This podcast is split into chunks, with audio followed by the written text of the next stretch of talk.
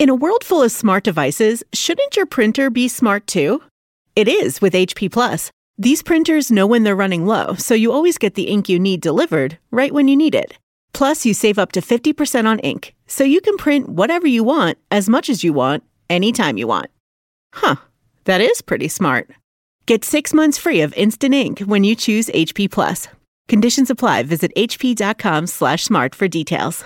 In a world full of smart devices, isn't it about time your printer got smart too? Now printing is smart with HP Plus. And the HP Smart app is how it all happens. You can print from your phone with just a tap, no matter where you are, even from your garage slash home office slash yoga studio. Huh, that is smart.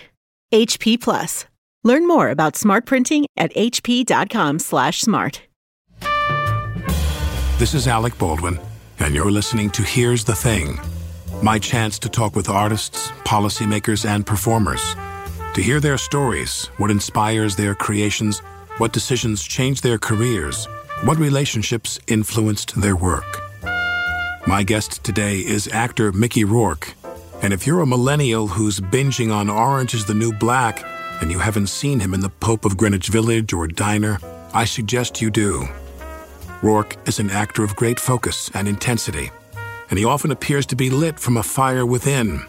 That fire has gotten him in trouble with directors, co stars, and producers, earning him the reputation of being difficult to work with, but nearly always with breathtaking results.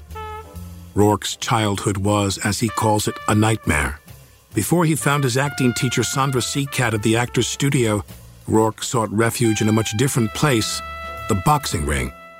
I started when I was about 11 years old. I had also I had four stepbrothers that were the toughest fights I ever had. Who, no, you grew up in Schenectady. Uh, no, I, I was born upstate New York, right. but I was raised in Miami. Because your mom remarried and you moved down My to Florida. My mother married a cocksucker, yeah, a policeman down there, brutal son of a bitch, which was a good outlet for me with the boxing, you know. Right. And we we grew up uh, in Liberty City, which was the black section of town, and uh, you either were a really fast runner or you had to fight. We actually were in a, in a neighborhood where you had to ride to school in a pack, or else you'd get your bike taken from you. And I remember days where I was riding my bicycle alone to school, and then there's four guys, five guys, whatever, you know, waiting for me to cross Seventh Avenue, and I would go hide in the gas station until they left because I didn't want to get beat up or my bicycle taken from me. Like Tyson. Yeah, absolutely. Bullied when he was a kid. He talked about. All yeah, you know, yeah, I was I was a chicken shit. All my all my stepbrothers could kick the shit out of me. The ones that were younger, the ones that were older. And you have a full brother and a full sister. My yeah, my full brother passed away about eight years ago. Yeah, mm. um, he never got into Joey. Never got never got into the boxing. He uh, he was in the marijuana business. He was very quiet uh, I think because of what had happened growing up, he he couldn't. Uh, I fought, and he got he got quiet and couldn't.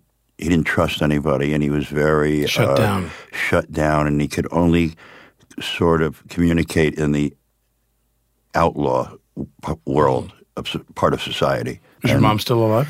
Um, she is, but when my brother died in my arms, I could never speak to her again because I blamed Joe being antisocial and and uh, to be able to function on her because she allowed certain stuff to happen. She just turned her back to it, you know. So boxing is something you did with a kid. You had, you had a record. You you know you, you you won a lot of fights. I won a lot of amateur fights. I was undefeated as an amateur. Uh, so when you jump up to New York right. to go study with Sandra Seacat, correct? Yeah, yes. And you're going to start doing the acting thing. What happened? Why? Um, I had gotten a, I had gotten a two concussions in a row, and I think I was in a, I don't know, I was about 16 or 17, and um, the doctors told me to take a year off, to not have any contact.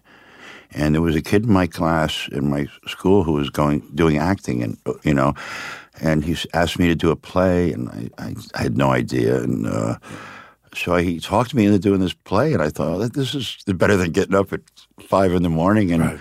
running the La Gorce Country Club where Ali would get up and run every day. And uh, you know, back then it was it was a ritual to, to you know to do your road work before the sun came up, and and uh, you know this acting thing I thought was a lot easier than the grind at the gym, and I was very undisciplined uh, young man, and. Uh, I had a tr- I had trouble just listening to anybody, and Did you listen to Seacat? I listened to her, but I, I, I didn't. I wasn't able to listen to my boxing trainers. And uh, Why did you listen to her? Why did I listen to Sandra? Oh, Yeah, what was it about that? You know, I said to myself, I'm going to give myself five years to see if this acting thing is any good. Uh, I said the same thing. I said, I would give myself one year. Yeah, so I was living at the time at this welfare hotel down on uh, Eighth Street, and there was a there was an old man behind the desk who was a big theater buff, and he would give me books to read. I had no idea who Marlon Brando was or Tennessee uh, Williams. Tennessee Williams. You know, I knew who Beau Jack was, Sonny Liston, Emil Griffith. You know, Roberto Duran, James Dean. I didn't know who the fuck he was. So it was like he would. You weren't me, a, you weren't a movie goer. no, not at all. You weren't a movie watcher. No. And I was working construction at the time. I had a, on a I, I worked on a construction crew on a jackhammer, and I remember after work one day I had my jeans on. I think I only had two pairs of jeans and three black T-shirts, and I showed up at the hotel, and this elderly man, who older man who worked at, behind the desk, Carl, he was all done up like, you know, all really dressed up, and I. He says, "We're going to the theater," and I said, "Okay, let's go." He goes, "You can't go to the theater like that." Yes. you know, I had the dirty jeans and the just from my construction job. Put on some proper clothes. I didn't have any proper clothes. He dressed me. He dressed me up, and uh, he actually died this year at hundred. You know, he kept we've kept we've kept in touch, and he was hundred years old. Carl Montgomery. So you go, you go to the theater with him. I went to the theater and saw a play with him. It was Ralph Richardson and John Gielgud. Uh-huh. It was okay, and you know, it was. It didn't rock my boat. It wasn't Muhammad Ali and Sonny Liston. You Right, know, right. it was a whole different world for me, and uh, so I'd go to the acting classes, and I, I think it was about a year and a half or two years that I would go, but I wouldn't get up and do anything. I would just sit there and watch other people, and actually Treat Williams and Christopher Reeves, God bless his soul, were both in the class. And they get up there and they'd get all, you know, emotional and, you know, and, and do all this stuff. And I thought, I can't. Because, you know, being on the street, you can't. My other job was I was running a massage parlor on 42nd Street.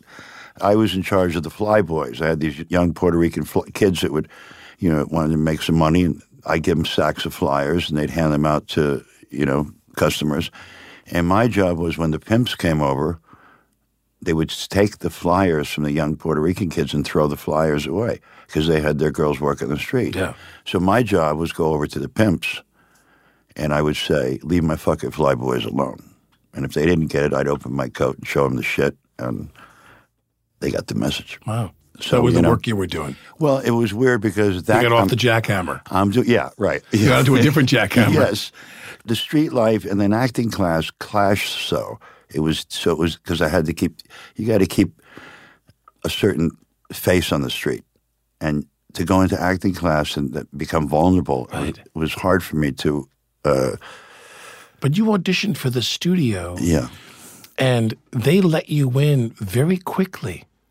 Correct? If I read correctly, I got in very quickly, and and uh, they said your audition was one of the best auditions they'd seen in 30, 30 years. Well, Kazan said that to me, and when I finally knew who Kazan was, what? I finally realized it was Isn't that amazing? Well, there's a story to that.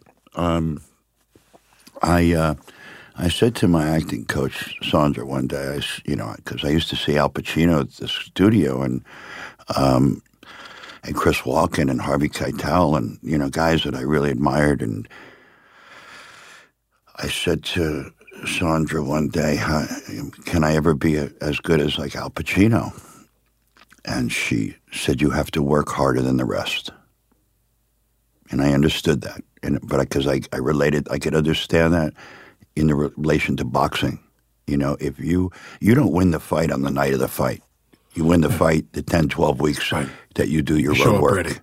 Yeah. You know, so when you're sitting in the dressing room and they're wrapping your hands, and the door opens and you hear the crowd, that's when, you know, that's where that's when I would get fright. f- The fear would come in. Right. But if I did my home, my, my road work, You know, all I'm thinking about is I'm that, ready. That that prick in the other room. Yeah. he didn't work as hard as I Yeah. did. So with the acting, I I would literally go there after my jobs, late at night. I she I got a hold of a key to the studio, and I would walk in there. What I would do is there was a bum on the street. Uh, I his name, uh, but I would pay him like five dollars to read lines with me. He could hardly read, but I'd buy him a big giant bottle of beer, and he would, as good as he could read, he would read the other lines, and I would. When you're in the actor's studio at night, like around one, two in the morning, or twelve at night, you know, and you start thinking about, you know, who's been there before you, who's walked on that floor before you. You know, it's it's it's a it's a it's a it was a really beautiful feeling. It's mind blowing. It was mind blowing, and to be there all at night, and I was there every fucking night, and I would work, and I'd work harder, and I'd work harder. And then did you eventually you got up in front of people? Eventually, I got up in front of people in the How'd seat. that feel? It was okay because Sandra knew my background from fighting, and she also knew that I had a I had a tremendous amount of guilt for quitting the boxing. That you walked away. I felt like a coward that I quit. Yeah, and she had me do. You know, it was a, a Stanislavski method type of acting, of course, and she had me do a uh, sense memory of me in a place that I love to be. And what I was doing was lacing up my boxing shoes. And I remember because Ali was at the gym at the same time, and Jimmy Ellis and Jerry Quarry, Oscar Bonavena, all the great ones, you know.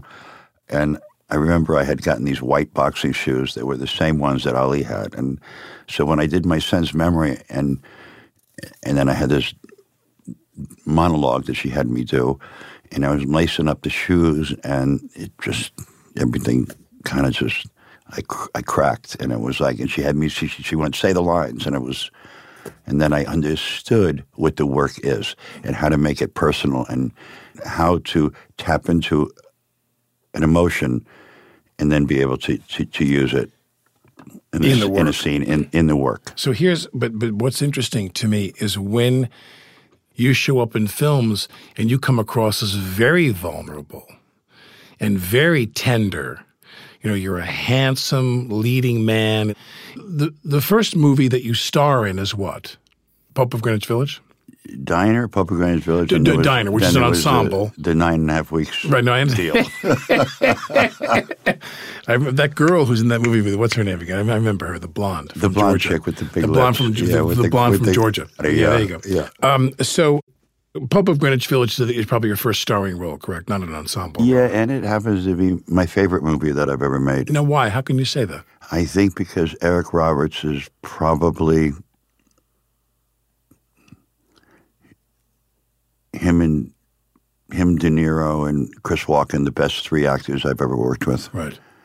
and Eric was on fire at the time. He'd just come off King of the Gypsies, and and he was the hottest actor Yeah. in the on the planet. Yeah.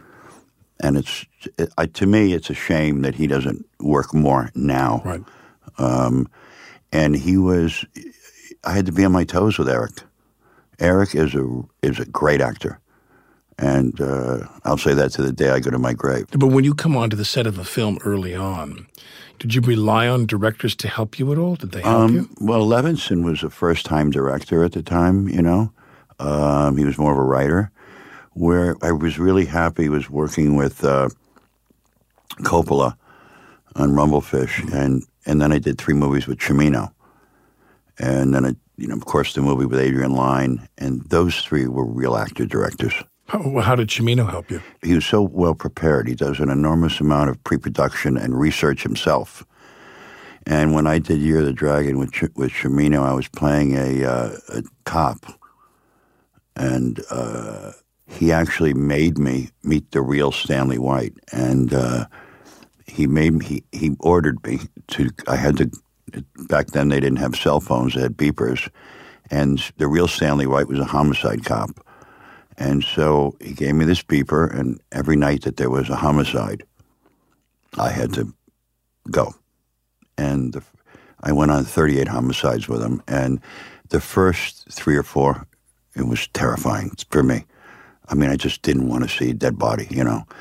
And then after like the fourth or fifth one, it was nothing. Yeah, it's interesting. Yeah. Um, the only thing that really stuck with me that was to this day that was terrifying was he made me go to an autopsy, and uh, I never been to a, a that kind of place before, but you don't forget it once you've gone inside. And he wanted me to uh, really sink into this. This this, is, this was one badass cop, and I, you know, Stanley and I to this day are really close, and uh, he's just this tattooed, muscled, you know, cop that did two tours in Vietnam and uh, really intelligent. And um, I went out with him for three months, you know, before we did the movie. So when I walked over to a dead body, I knew, you know, you you look for def- the defensive wounds on the hands. You look at the you can look at the gums and tell how long the person's been be- dead.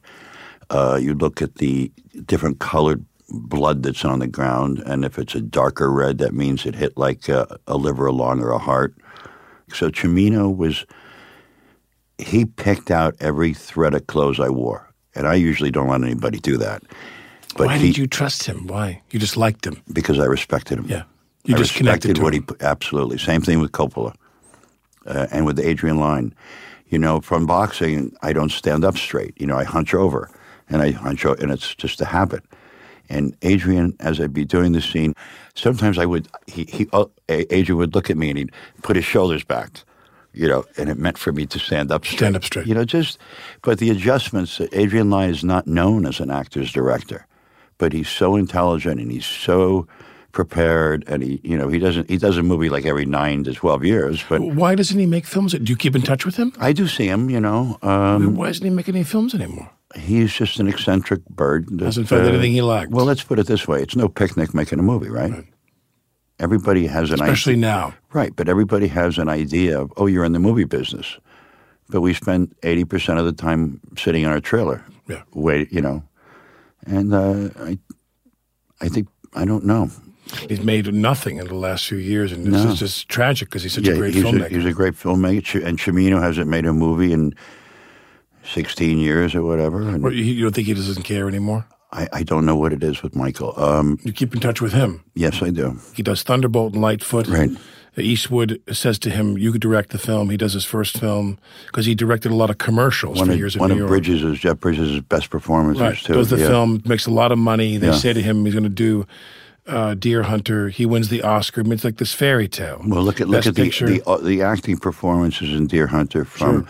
from De Niro to John Savage to Chris Walken to Meryl Streep to everybody who was in the fucking movie It was just un. Everybody was great in that movie. remarkable. And then, Yeah. and then, and then uh, of course, he does Heaven's Gate.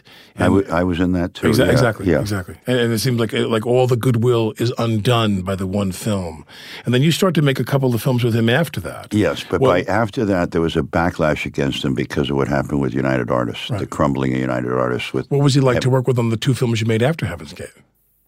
um, I did Desperate Hours with him with Anthony. With Tony. What's his name? Uh, it's, Hopkins. Yeah. Uh, this the industry by the time after Heaven's Gate came out, everybody was against him. So when we did Year of the Dragon together, Right. they they they purposely tore him a new asshole.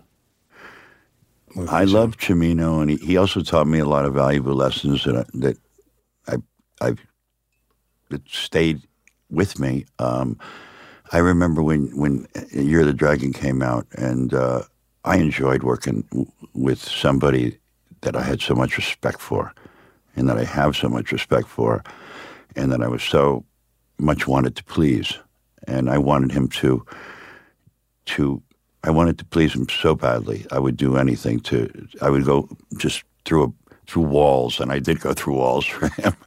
I uh, I had a lot of blood on me on that movie. Um, he said to me uh, when the movie came out and it didn't get received well, but m- it was mainly because of of indus- the industry and the people wanted to break him. Yeah, they weren't going to give him a fair shake, whatever he did. So I remember I was reading reviews one day of all the papers in the United States, and I had a big pile on the left side that were the good reviews, or not a big pile, a medium-sized pile, and then I had a gigantic pile on the right side, and I read every review from every every city, and there were a lot of bad reviews, and unjustly so.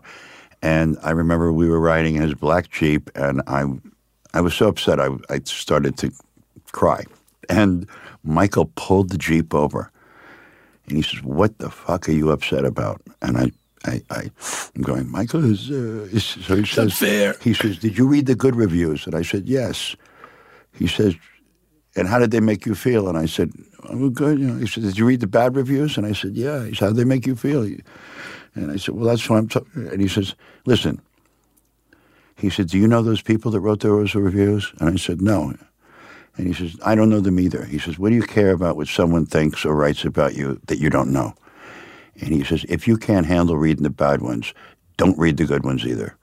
And from that day on, I've never read a review or a remark in my life of a film I've done. Even when people said No. the kindest things It in the world about you in The Wrestler. It doesn't. It no, no, it, no. What happened? We're, we're going to get to that period in a minute, but I want, I want I want to go back and I want to say when you did movies back then, and you were starring in films and you were a leading man in a lot of films back then. What scripts did you choose and why? Was that was that a yes because it was Cimino, It was a absolute yes because it was Michael Cimino. and you didn't care about the being a remake of the Bogart film? Absolutely not. Right? No. Didn't, didn't intimidate you at No, all. no. I would do anything with Michael Cimino. So it was all about Michael. it's the same thing with Francis Coppola, or it's the same thing with Adrian Lyne. And when, and when time goes on, did you feel, maybe you didn't, but I'm wondering, did you feel that there was a place that the business wanted you to be in, that they wanted you to occupy, and you started to get uncomfortable with having to play? I got uncomfortable when I realized, uh, well, the two things happened. I tried to, I, I looked at like Al Pacino's career, and I, I admired and respect the fact that Al never really sold out, and he's always stuck to doing the best work and and with with respect and dignity that he could do. And I, at the time, I was, I, my agency or whatever it was wanted me to live in Los Angeles, which I spit on. Not the agency, Los Angeles. I, I just hate it there. And um, I, I used to sit for a year, two or three, and wait for like the right script or wait for Cimino. And um, nothing fell on my plate. And because once again, I did another movie after all those movies, Pope of Greenwich Village with, with Eric, and they, you know, that guy. There was a change at MGM at the time, and a new regime came in, so they didn't really want to promote the film.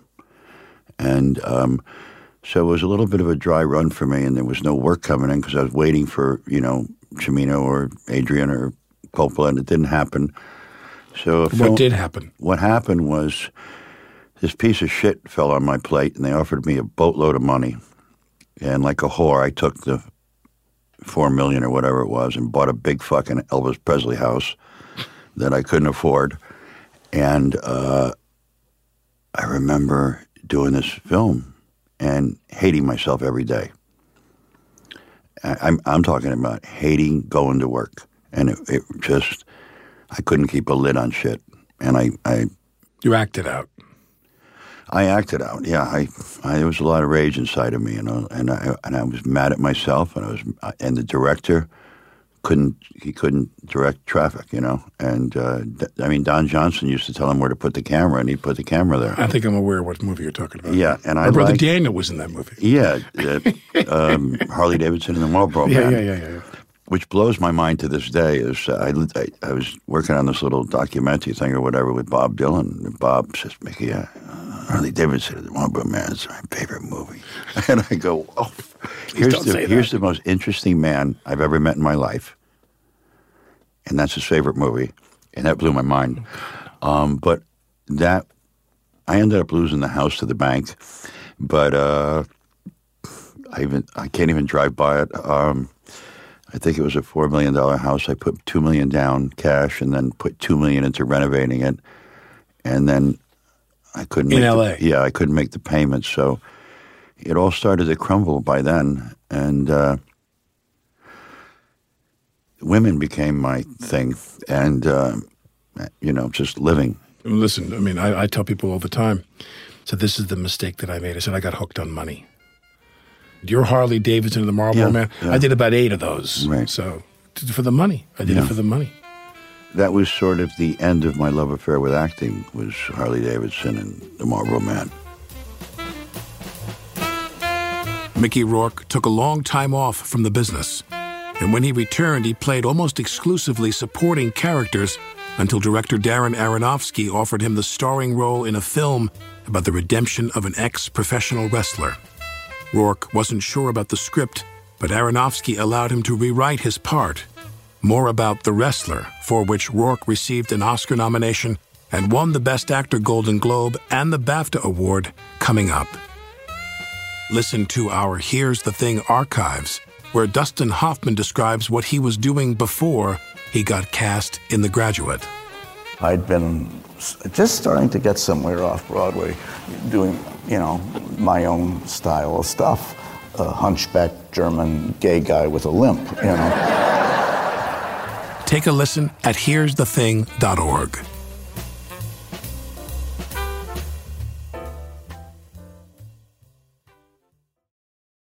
Hi, I'm Alec Baldwin.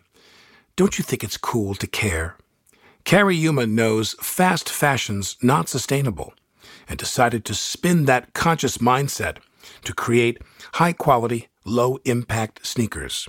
Their best selling OCA style is the perfect durable sneaker for dressing up or down, pairing a fresh look with broken in level comfort. OCA is made with organic cotton canvas and ethically sourced rubber. And every pair comes with Cariuma's signature cork and Mamona oil insoles. OCA's already found its way into my summer shoe rotation. Find your pair and choose from a range of bold and beautiful colors. Right now, there's 15% off at C-A-R-I-U-M-A dot com slash Alec. With how much we rely on our devices, it's easy to forget about the hardware we're born with. Take ears. Like fingerprints, your ears are totally unique. Too bad your earbuds aren't. Unless you've got Ultimate Ears Fits true wireless custom fit earbuds. Ultimate Ears Fits offer premium sound and all day comfort. Their groundbreaking Lightform technology guarantees a perfect fit in only 60 seconds. Just put in the earbuds, connect to the app, and watch as the purple LEDs form the earbuds to your unique shape. With 8 hours of continuous playback on a single charge and up to 20 hours with the charging case, Ultimate Ears Fits are the perfect choice for listening to your favorite music and podcast all day long without pain or discomfort. For a limited time, get 15% off above the current offer of your pair of Ultimate Ears Fits True Wireless Earbuds at ue.com slash fits. Just use promo code FITS at checkout. That's 15% off the current offer with promo code FITS at ue.com slash fits.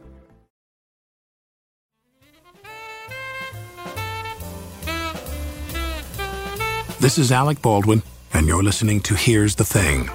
Before the wrestler, Mickey Rourke had no prior experience in that sport, but he grew up boxing in Miami, and when he went to LA to act, he continued training. He says he learned the concentration required for acting from his hard work in the gym. There was there was Hoover Street, then there was the 104th Street Broadway gym in Watts. I used to go there. There was an old trainer named Bill Slayton there, and um, Michael Dokes was there, and he had Kenny Norton before that.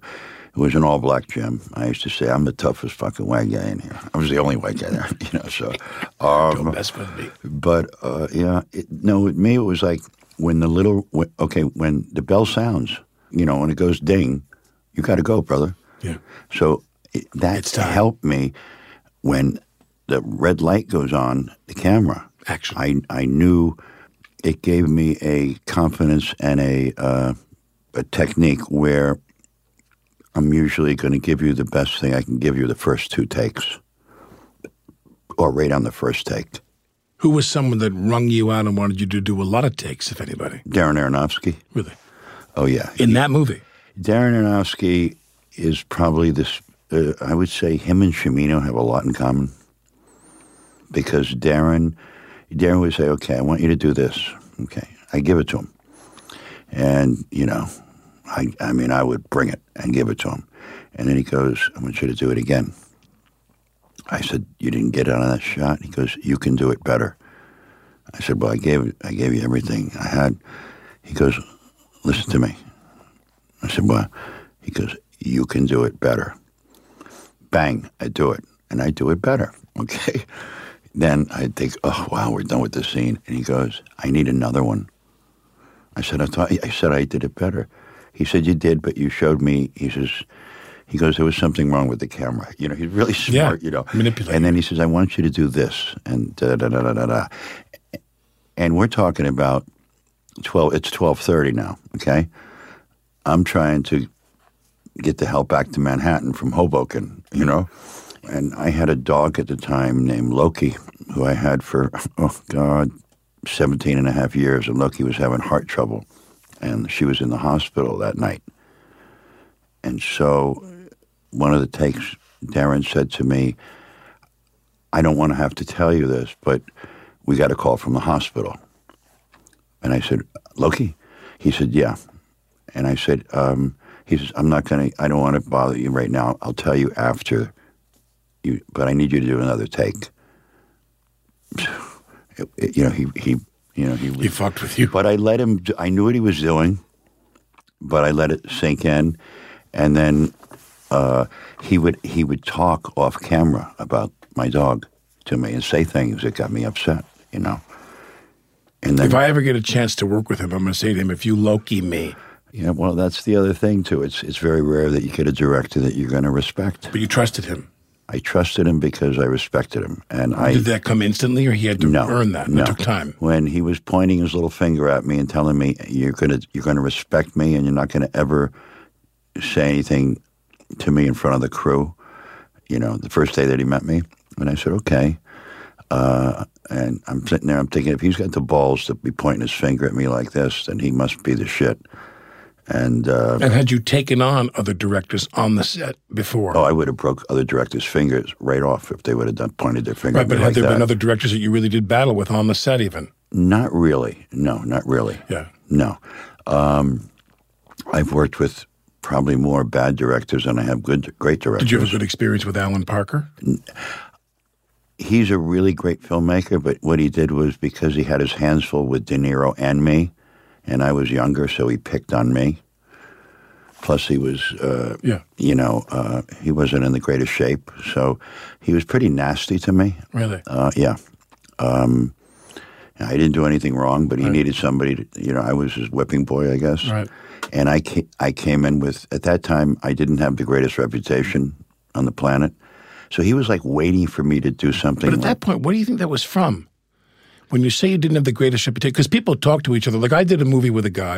I mean, we didn't talk the whole time. I mean, when you're doing a movie with somebody who's directing a movie and it's 12 weeks and you just, the minute you see the guy, your hair stands up on your back. It's stressful, man. It's, and you don't want it to be that way. No, but it's usually that way more than it is the other way. After, oh God, after I'd been in the business more than a decade, I had to go see a therapist, and um, I had some childhood issues I, I that had affected me. How? You were depressed? No, it was a a anyone of, with authority who would. Uh, You lit up. I, li- I li- yeah, because after what happened to me with, with one man early in my childhood, I even if somebody looks at me sideways, it's it's on, and I don't care if the guy's nine foot tall, it's on. You know, uh, and it was like if a producer. There was one time I, I was doing a movie with uh, Walter Hill, really nice guy, Johnny Handsome. Johnny Handsome, and this this fucking prick comes in the room and he's got his little polo shirt on with the collar up and his Ray Bans and he's and it's our first day of rehearsing, and he's folding his arms, and he's standing there like he owns the fucking air we're all breathing, right? And I said to Walter Hill, I said, Who, who's that guy? He goes, that's the producer. And I said, oh. So I walked over to him. I said, hey, man. I said, this is our first day, you know, we're just, re- we're not rehearsing, but we're re- just reading like the lines through something. I said, you want to, why don't you just, you know, go take a walk and come back when we're all done? And to the, I can call him a cocksucker because to this day, when my agent tries to send me up on a movie he's doing, you know, he goes, you know, you still got a heart on for me. So you know what? Go fuck yourself, mother, motherfucker. You and Donald Trump should get a hotel room, you know. Take I got too many stories like that I want to tell. But uh, no, but uh, but but Parker, that was not a positive experience because I think it's a pretty good it, movie. it wasn't really. There's a lot of interesting things in that and movie. and he it was weird because he ended up bad mouthing me, and then I I didn't understand why because I gave him everything I had, you know, and. The, okay, let's put it this way: the easiest way to gain any power in Hollywood in the movie business is if you can write. And so, lots of times you get writers who become directors, and then because they have been writing in their uh, in their room for the last twenty five or twenty years or whatever, they don't know how to interact with uh, an actor or or to bring a performance out of an actor who can't fucking act at all. And uh, that's where it gets really difficult because you got a guy in there and they said, oh, his last movie made $200 million that he wrote. Now he's directing, but he can't direct at all because he doesn't know how to relate to an actor or get a performance out of someone else who can't, who isn't up to the hype. And uh, I went through that recently, and uh, it's uh, no fun. When you're on a movie set the last, let's say, 10 years or more. Yeah. I mean, I'm older now. I'm 57 Yeah. years old. I started making movies in, the in the mid 80s. I did TV before that. And I talk about how it's changed, you know, and, then and when I'm on the set of a film, how has it changed for you? Let's put it this way: if I could get a job walking dogs and get paid the same amount I do making movies, I'd walk dogs the rest of my life and never make a movie again. I love my wife more than anything. I love my wife and my kids more than. But I said if I'd met these two dogs before I met you, we wouldn't be married, man. Right. Well, you I'd know, have, I'd have my two. No, I mean the movie business changed has changed a lot to the point where it's just, uh, you know, um, I'm not going to go into any bitching and griping and gro- you know, groaning about things just because I'm not going to do that. Yeah. Now, but um, it's just it's not what I it was or what I, I I would hope that it would be. It's no, I mean they're doing a lot of action hero movies and and really silly comedies, and so somebody told me the other day they're doing better shit on TV than they are in the films. You never know? do a TV show. I don't know, you know, because I, with me, it's uh, I'm very director oriented, and it's like you know, I want to know who the director is going to be and who he is, and and I don't want to, I don't want some tin horn coming on and not knowing how to tie, called you? how to tie his shoes. Fincher, Soderbergh. If they, if I, well, I don't know either one of them, but if I end up respecting them after four days, fine. I don't care who your what your fucking name is, but it it depends on the day and and how the week goes. Well, I talk about how difficult it is to make a good movie now. I think there's scripts out there. There's good scripts out there. There's good actors out there. There just aren't a lot of good directors out there, I think. But as difficult as it is to make a good film, you come along and you make a very good film with Darren. And there's a tremendous, tremendous swell of good feeling for you when you make that movie. You're great in the movie. You're great in the movie. And I'm going to say that uh, back in 1983, when I drive cross country to move to LA, the Oscars come on and I throw my beer can or my beer bottle at the TV when Ben Kingsley beats Paul Newman for the verdict. Not that I didn't think Ben was great, but Right. Ben, of course, brings the mantle of Gandhi into the into the theater with him, and I thought that the verdict was Newman's best Great, performance and his most beautifully crafted performance, and I was really rooting for Paul. And I love Ben. One of my favorite actors. Paul Well, Newman. incredible. Yeah, and, and and and the verdict is his greatest performance, and he loses to Ben Kingsley, and I fucking flip out when I watch that. Right. And the same thing happened when you lost to Sean. Nothing against Sean. I mean, I think Sean's a wonderful actor, Right. but he brings all the sympathy of Harvey Milk into the theater with him. And when you lost, I threw the fucking Diet Coke can at the Yeah, TV again. I got to tell you one thing. Um, I went over in the in the United Kingdom to BAFTA. I was happy with that. That that that was Right. that was a great moment. That feel? That well, it, I'll tell you what topped it off was after winning that. I remember going backstage, and I think I had a kind of a funky speech up on there, up on the platform, and I remember Mick Jagger came and gave me a hug and said, "Oh, thanks for waking up the dead for me," because he was the host. So Right. that was the highlight of my evening meeting. You know, I hadn't seen Mick in like over twenty years, but like I went like, "Oh man," you know, because there's not that many guys walking around anymore. You know, You were great in that movie. well, not you. many movies I can watch again. yeah. That's how powerful your performance is. Yeah, but the other thing too is Sean and I knew each other a long time. Of course. Okay, and I have a tremendous amount of respect for Sean. And if I'm going to like not get something, and they're go- if they're going to give it to somebody It might as else, well let it be Sean Penn because uh, I got to say this. You know, he's going through some shit right now. Yeah. But as an actor, you you look, you got to look at the big picture. For the last 25 years, 20 years, whatever, there's thousands of young young men, young actors, women, and Sean's has set the bar really high. Sure. And, and there's there's there's young there's kids go into acting school. They go, I want to be an actor like Sean Penn. Yeah. The same thing that when Sean and I were going to school, we went. We want to be an actor like Robert You can't De get Niro more or respect Al, than Al him, yeah, Pacino of his generation. Yeah. So two other things. Late 30s or, or 33 years old, you you get sick of the films and the, the Harley Davidson, and you go do the get back into the boxing thing. Your body, your physical muscle frame, and everything, you really blow up. You get big. Mm-hmm. You get you you get into what I call the hypermasculinity phase. Yes. The energy you channeled in your work as an actor did it all just compounding into that. You thought I'm going to just get, make myself big. No, I only did got that. big. I only got big for the wrestler because I had to look like you know the guys that uh, Vince McMahon, who, who I think is a great guy. Uh, all all those wrestling guys, they're all huge, you know. So I had to lift a lot of weights and and and do some other shit and uh, to put on the weight and eat a lot and. Uh, do some Blow more up. shit and blow up, and so I was up to close to like two forty five, and Didn't uh, feel good. no, it was terrible. I have to now cut weight and watch I eat because I fight at 175 pounds. You're lean And. I walk around at 186, 187. So when I fight at 175, I ha- I'd like to come in at 173. Um, so uh, You're fighting again when? I'm fighting late April, early May in Where? El Paso, Texas, Really? Why? because it's there. Because you must. Only God knows. And you're doing some more after that. I'm gonna. Ha- I want to retire.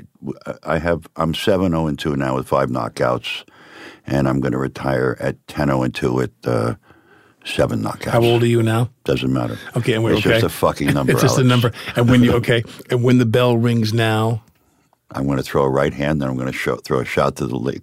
what's your best punch? Well, I've been working on. Micky Ward is a good friend of mine, Uh-huh. and Mickey uh, has that liver shot, and You've been uh, working on, on the liver pill. absolutely, you get hit in the liver. and Any anybody gets hit in the liver the right, the right way. Yeah, All right, last thing. yeah. And that is um, this is the question for the man who the postcards are of you all over Paris, and Right. you're one of the great romantic leading men, women just completely falling in love with you, and you had all these girls you were dating, and you had all these supermodels you're dating, and you've had quite a, you've had, you've lived a good life. You've you've grazed mm. in the meadow, and but no kids, no family. You never wanted to have a family. No time for that. Um, I came from nightmare upbringing, and I've always promised myself that if I had a child, the one thing I would never do is what happened to me. If I had to live my childhood over again, I would choose not to be born. So I would never let this cycle continue. And I spent a lot of time in the closet, squeezing my eyes and like saying, "Please, please, let me disappear," you know. And I, couldn't. Uh, Well, two things Yeah. to wrap this up. One is that, uh, you know, in that way that you are this uh, yin and yang, you know, I mean, this like super tough, the boxing, the uh, the whole, like I said, hyper masculinity that accomplish that accompanies that. And you're this very tender person. The dogs, and there's just so many contradictions to you. But I'm going to finish with my one of my favorite moments, which is I hosted a screening of The Wrestler at the Soho House, and the the young woman you were dating at the time was there. You weren't there, right. and I get up there and I say, uh, uh, one of the main reasons I'm here is because of what a great fan I am. Uh, going back to Pope of Greenwich Village and Angel Heart and Nine and a Half Weeks, all these movies, Mickey Rourke was one of the only people that drew me to the theater. When Mickey Rourke made a movie, I went and bought a ticket and I sat in the theater and watched his movies. Mm. I said, there are actors who drink and take drugs to build a fire inside them mm. that does not exist. I said, and then there are actors who drink and take drugs to put out a fire that exists in them. I said, and that's the school I think Mickey Rourke is from. And she walked up to me. She goes, she goes, please tell me again, what is this thing you say about Mickey? so she could go back and quote oh, it to me. But well, I, I'm, no, I'm, but the whole, the whole, uh, I'll have a drink but when I have a drink, I'll drink all fucking night long. Right. So, but that's what I don't want to do. You know, right. I don't. Um, Not until El Paso is over. Exactly. But the night after the fight, yeah. oh, I'll drink for three days in a row. Okay. But then that's it. I'll shut it down. You know what I'm saying? What movie are you doing next? You know? No, I, no, I have no idea. I know what movie you're doing next. You do? Yeah. Oh. We'll talk when this is over. Okay. Thanks for doing this with me. Yeah. Beautiful. that was fun. A reporter once asked Mickey Rourke who would play him in the biopic of his life.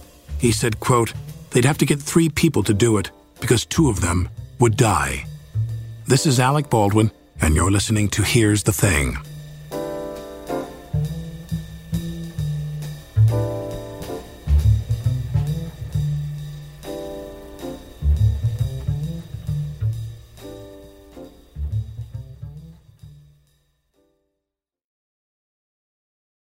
Okay, fine, I'll fess up. All the new summer stuff I got, it's on sale at Kohl's. And the deals are so good. Like our Sonoma Goods for Life patio furniture, it was 30% off. Got 30% off backyard games, too. And even picked up grilling tools for 20% off. Best part? I saved an extra 20% and got it in an hour with free store pickup. So now we're all set for summer, and I'm pretty sure we've got a cookout planned every weekend. Select styles 20% offer ends June 27th. Some exclusions apply. See store or Kohl's.com for details. Pee Wee Gaskins Was Not My Friend is a new true crime podcast from iHeartRadio and Doghouse Pictures. He just killed whatever he wanted to when he wanted to. Pee Wee manipulated one unwitting accessory into aiding him with his final murder. But it didn't take much to find out the truth about him. Listen and follow Pee Wee Gaskins Was Not My Friend on the iHeartRadio app, Apple Podcasts, or wherever you listen to podcasts.